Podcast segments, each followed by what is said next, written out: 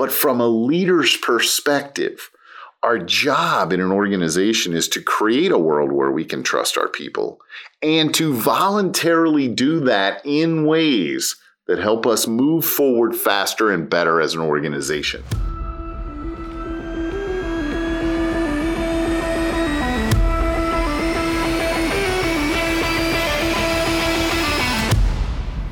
Hi, and you just entered the Leadership Gym. I'm Randy Hall. I'm an executive coach and leadership consultant, and this is the place where we work on our ability to lead our team, lead our business, and yes, lead ourselves.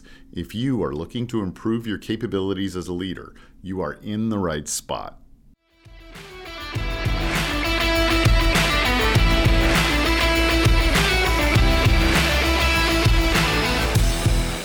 Thanks for stopping by today. I really appreciate you being here for this episode of the Leadership Gym podcast. And today we're going to talk about a big word. It's not that long, but it's big trust. We're going to talk about trust and how it affects organizational speed. And we're also going to talk about our responsibility as leaders to trust well and to learn to do that well so that our organization can function at a different level. Conversations like this happen every day at leadershipgym.com. I hope you'll stop by there. We've got several courses. We call them workouts there because we think about this concept of the leadership gym as a place that you go to work out every week, that you go to get better as a leader every week, that you go to think differently about leadership every week. And you can find us at leadershipgym.com. I hope you'll stop by there too. Okay, trust and organizational speed. And when you think about the things that organizations have to do, one of the things that is paramount, one of the things that feels like it's incredibly important for most managers when I talk with them and work to them, and certainly for leaders throughout the organization, is speed. How fast can we do things? And so, as we start to think about this thing in terms of how it affects speed, and so many things that leaders do can slow an organization down, we think about how trust is one of the components that can either speed us up or get in our way when we think about speed. Now, there's lots of things that can do that. We think about ambiguity can slow organizations down, communication can slow organizations down if we do it incorrectly. Goals and priorities that are not aligned can slow organizations down. Lots of things can. Lack of trust is one of those things. Now, when we think about trust, let's define it first, or at least let's come up with a definition that we can use to have a good conversation about it. A lot of the work that we do around employee engagement involves us working with groups of leaders inside organizations to talk about how we more fully engage the people. Because about 70% of a person's engagement, at least according to some of the research, is directly related to how their boss acts, how they're managed, how they're led within that organization. So if we control as a leader in the organization 70% of a human's engagement, then this matters for us. This whole concept of employee engagement and trust is one of the things that if we have it, we create a more engaged team. If we don't have it, then we can disengage our team. And so when we think about trust, we do want to think of it as something that we choose to have rather than something that just happens to us. Sometimes you'll hear people think about trust as, well, they have to earn my trust, or I'll trust them when they prove that they are trustworthy. And that makes sense sometimes in our lives. It might make sense for people that have broken our trust at some point. We certainly might feel like they have to do a set of things or behave a certain way in order for us to get to the point where we are comfortable trusting them. I get that. But from a leader's perspective, our job in an organization is to create a world where we can trust our people and to voluntarily do that in ways that help us move forward faster and better as an organization. So when I say trust, that's why it's important that we define it a little bit. A lot of times when we do these workshops and we ask questions around trust, and there's groups of leaders in the room that are trying to figure out how do I define trust so that I can do it differently or I can think about it differently. Most of the time, people will say things like, well, they did what they said they were going to do. That's a reasonable definition for trust, right? It really means integrity. I, I, stuck to what I said I was going to do. I made promises that I kept. I I was congruent with the things I said and the things I did. But let's say that someone shows up and they say, Hey, I'm in this organization to kind of care about myself first. I'm going to look out for me first on this team, and then I'll contribute to what the other team might need to get better or become more effective. Would we trust that person? Now, they may do exactly what they say they're going to do, but the way they're thinking, the way they're showing up for work, the way they are engaging in the work isn't something that would cause us to trust them to do good work, even though they certainly abide by that definition of doing what they say they're going to do. So that one kind of doesn't work for us sometimes. Another definition that I hear a lot is that they they got their work done. I know that they have a track record of getting work done, of doing it well, of meeting their deadlines, of showing up in a way that is good for the team. Like they get stuff done, they're dependable. And so I come to trust them. And that's great. But what if they're brand new? What if they haven't been there very long and they don't have a track record yet? Do we wait to trust until they've got that track record? And I can hear in people's heads this the sound of yes going off when I ask that question. Well, yes, we wait to trust them. We don't trust them yet. They're brand new in the organization. Let's talk a little bit about some of the things that we do differently as leaders when we trust. We have to think about that as we consider this definition and whether we want to. And we'll get to those things here in just a second. I want to finish this part about the trust definition first. And then we'll talk about why it's so important. So, as we think about trust, one of the things I'd like you to think about is a definition that sounds something like this. Trust means that I believe that person is going to do their best and show up in a way that has the organization and the team at heart, the best interests of the organization and the team.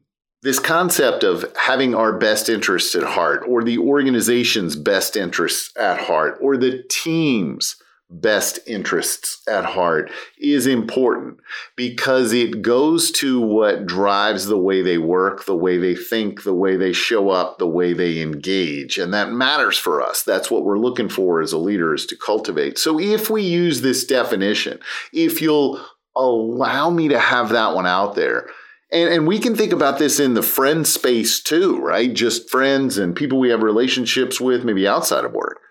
If we believe they have our best interests at heart, then we treat them differently than if we believe they have a hidden agenda or we believe that they have their best interests at heart always and really don't consider ours. They care about their thoughts, their feelings, their ideas. Well, we don't trust them as much we are not going to do the same things with them, around them, for them that we do with somebody that we trust completely. If you want to stick with me while we use that definition, someone that has the organization's best interests at heart, then I want to talk a little bit about why trust matters.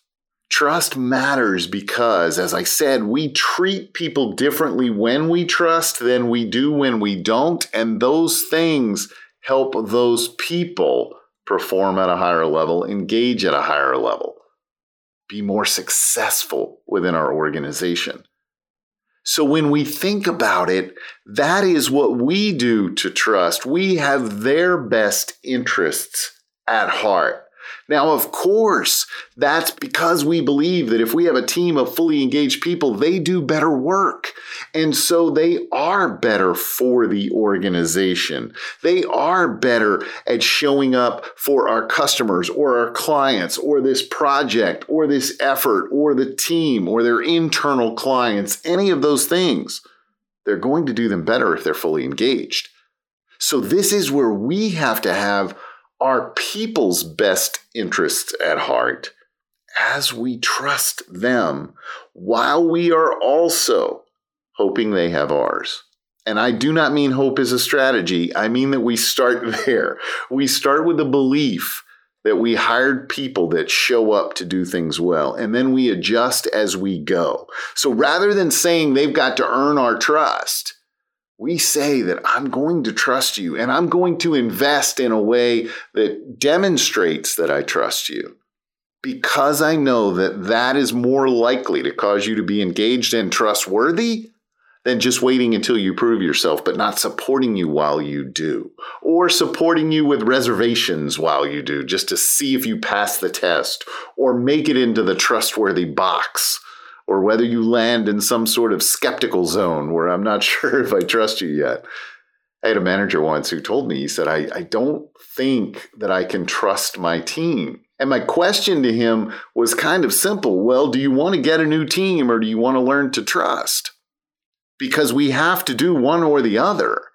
We simply can't coach or lead or develop a team of people that we don't trust because trust does two things that are really, really important. It changes our assumptions about the people. Negative assumptions slow us down dramatically. Let's say there's somebody on your team and you ask them to do a project and you assume at the outset they're going to make all kinds of mistakes First of all, you communicate the project to them differently if that's how you feel. Second of all, you spend a lot of time doing oversight, following up, checking up on them to see if their work's done well. That's not about their capability. That's not about helping them get better at what they do. That's helping you ease your concerns about whether or not they're doing it well.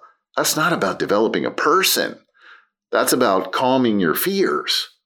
So, negative assumptions slow us down dramatically. They drive emotionally based choices based on things that might not be true. Well, I'm, I want to put this person in charge of that thing, or I want to give them this task to do, but I don't think they're going to do it well. And so I'm going to give it to the other person that's already overloaded over there because I think they might. I'm going to start dumping all of my work on people that I trust the most rather than as a leader making a choice to trust everybody and then develop them as I trust them in ways that their capability can improve to the point where they can do more work, be more productive, be more successful. The second thing that trust changes dramatically is the quality of the conversations. Because if I trust you, I invest in you differently. If I trust you, I spend more time supporting you as you learn and grow. If I don't, I assume I'm going to end up doing your work for you anyway. And so, what's the point of doing all that extra communication and making sure we're aligned when I'm just going to have to follow up and fix it later? The fact that we trust people, or when we choose to trust people, it means that I'll work harder to improve their capability. I'll support them as they learn. I will be comfortable with them making mistakes because of what they do next when they make them. Our job as leaders is to trust and to coach with trust. Imagine how you coach someone when you believe they're not going to take any action, they're not going to act on any of your advice or feedback or thoughts or questions. They're not showing up in a way that is genuine for you and in the organization's best interests for you. And so, why would you put all that effort and energy and time into coaching them. You don't. You coach them differently. And if, if you watch people coach when they don't trust someone and you listen to how they describe those conversations later, it's about issuing instructions, not supporting development or helping people get aligned or answering questions or asking good questions. It's not any of those things. We spend time very differently with people when we don't trust them. And so our job as leaders is to trust until it's evident that that person doesn't have the best interests of the business or the team at heart until they consistently put their self interest above those things in a way that indicates a pattern. Until they show up for what they get from the organization far more than they show up for what they can contribute to the organization. That's a point in time when it is okay to depart from the same level of trust but we started with a lot of it. And instead of thinking people have to earn our trust, we want to think that people can, if they choose to, earn our distrust. But we're not going to assume that they're not trustworthy. As we work as a coach and a leader, we are going to assume that they are trustworthy and then adapt if they're not. Here's why. If we fail to trust early, if we don't invest, we don't support, we don't engage those people the same way, we don't coach them with the same effort and energy, we don't listen to them with the same intent, we don't devote additional time to them because we believe it's going to help them down the road be more successful. If we don't do those things because we don't trust, we actually cause that person to disengage. And maybe we were wrong. Maybe we thought that they needed to earn our trust because they weren't capable enough in an area. That's capability. It's not something that makes them not trustworthy. it means they have stuff to learn. So we sort of became a, a self defeating leader if we do that. We sort of now determine the outcome because we thought the outcome was heading in that direction. We become a, a self fulfilling prophecy there by saying, well, because I don't trust you, I'm not going to invest in you. But if I don't invest in you, you'll never get to the point where you're executing, showing up, engaging in a way that causes me to trust you. So people don't have to earn our trust. We have to learn to trust because good leaders trust and then they observe and coach. And that doesn't mean they trust blindly. It also doesn't mean that they trust past the point where people have earned the right to be distrusted. But it does mean that we start out that way and that we continue to work with people with our best assumptions about them as we do. Not trusting people slows all the work of leadership down. Now we end up stuck in that space where we are supervising and micromanaging and checking up and issuing just instructions, but not in context because we don't think they're going to care about the context anyway. All right, so to trust, if we want to learn to trust, what are some things we can do? Well, the first one is that we can practice assuming positive intent. And I know this sounds really, really tedious when I think about it. And it's interesting because I've worked with leaders as they've gone through this process. How in the heck do you practice assuming positive intent? Well, we use words that we're able to create sentences in our brain with that we can repeat in a way that creates positive intent for us. Here's how that works if you've got somebody on your team and you're not sure if they have the organization's best interests at heart, you're not sure if they are thinking about the team and the work and the effort that they need to put in and the clients and the customers and all of those things, they're not focused in that area, they're not doing things that would cause us to trust them, then we're going to assume they are by saying things, hey, I bet they're doing their best. I bet they tried really hard. I bet this is an area of opportunity for them to learn. I bet I can help them if we go have a conversation. I'm simply going to prep myself for trusting them before I have a discussion with them because I show up differently then, because I'm a better leader then. So we want to practice assuming positive intent. And then the other thing that we want to make sure we do is coach early and build relationships. It is really hard to mistrust or distrust someone who we've gotten to know more effectively because we learn about their goals, their ambitions, their capabilities, their challenges. We understand why they make mistakes if they make mistakes because we know what they're struggling with or challenged with or working on or still learning. And when we understand that, we also stop making some of those negative assumptions about people's intentions or their character or what they care about the most.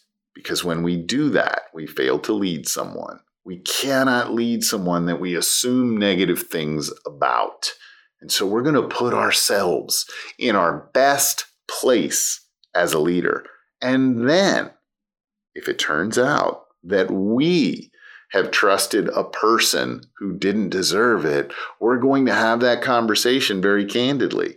But we're going to coach early as if they're trustworthy and adapt if they're not.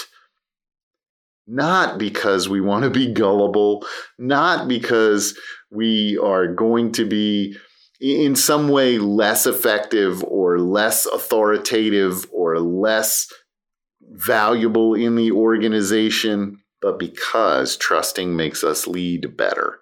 And then if we don't, that's okay. Now, the personal implications of, oh, I made a mistake here because I trusted and they weren't trustworthy, I'm not going to do that again, that's what holds us back. And this is where we need to let go as a leader and say, you know what? I'm going to trust you. I'm going to trust in you. I'm going to invest in you. I'm going to work with you. I'm going to coach you because I believe that gives you the opportunity to have greater success because I was around. And if that doesn't work for you, I'll adapt. It's still my best going in strategy even though I may feel a little bit hurt sometimes, I may feel a little bit wrong sometimes, I may feel a little bit gullible sometimes. That's okay because I'm willing to do those things because I'm a better leader if I make mistakes in that direction sometimes than I am if I assume that you're not trustworthy, but I'm still going to put you on my team. I'm still going to let you interact in ways that affect the customers and the business and our future, and yet I don't trust you. If you think about it from a leadership perspective, that even makes less sense than trusting you and being wrong about it. All right, think about that trust thing. And if you get a chance as you listen to this podcast and this episode, leave us a review we would love that. I would love to hear your thoughts about what we're talking about here. I hope it's a five star rating that you leave with your review. I hope we've earned that. But help other people find us because good leadership matters. Good leadership makes a difference. And now it's our turn to go make a difference.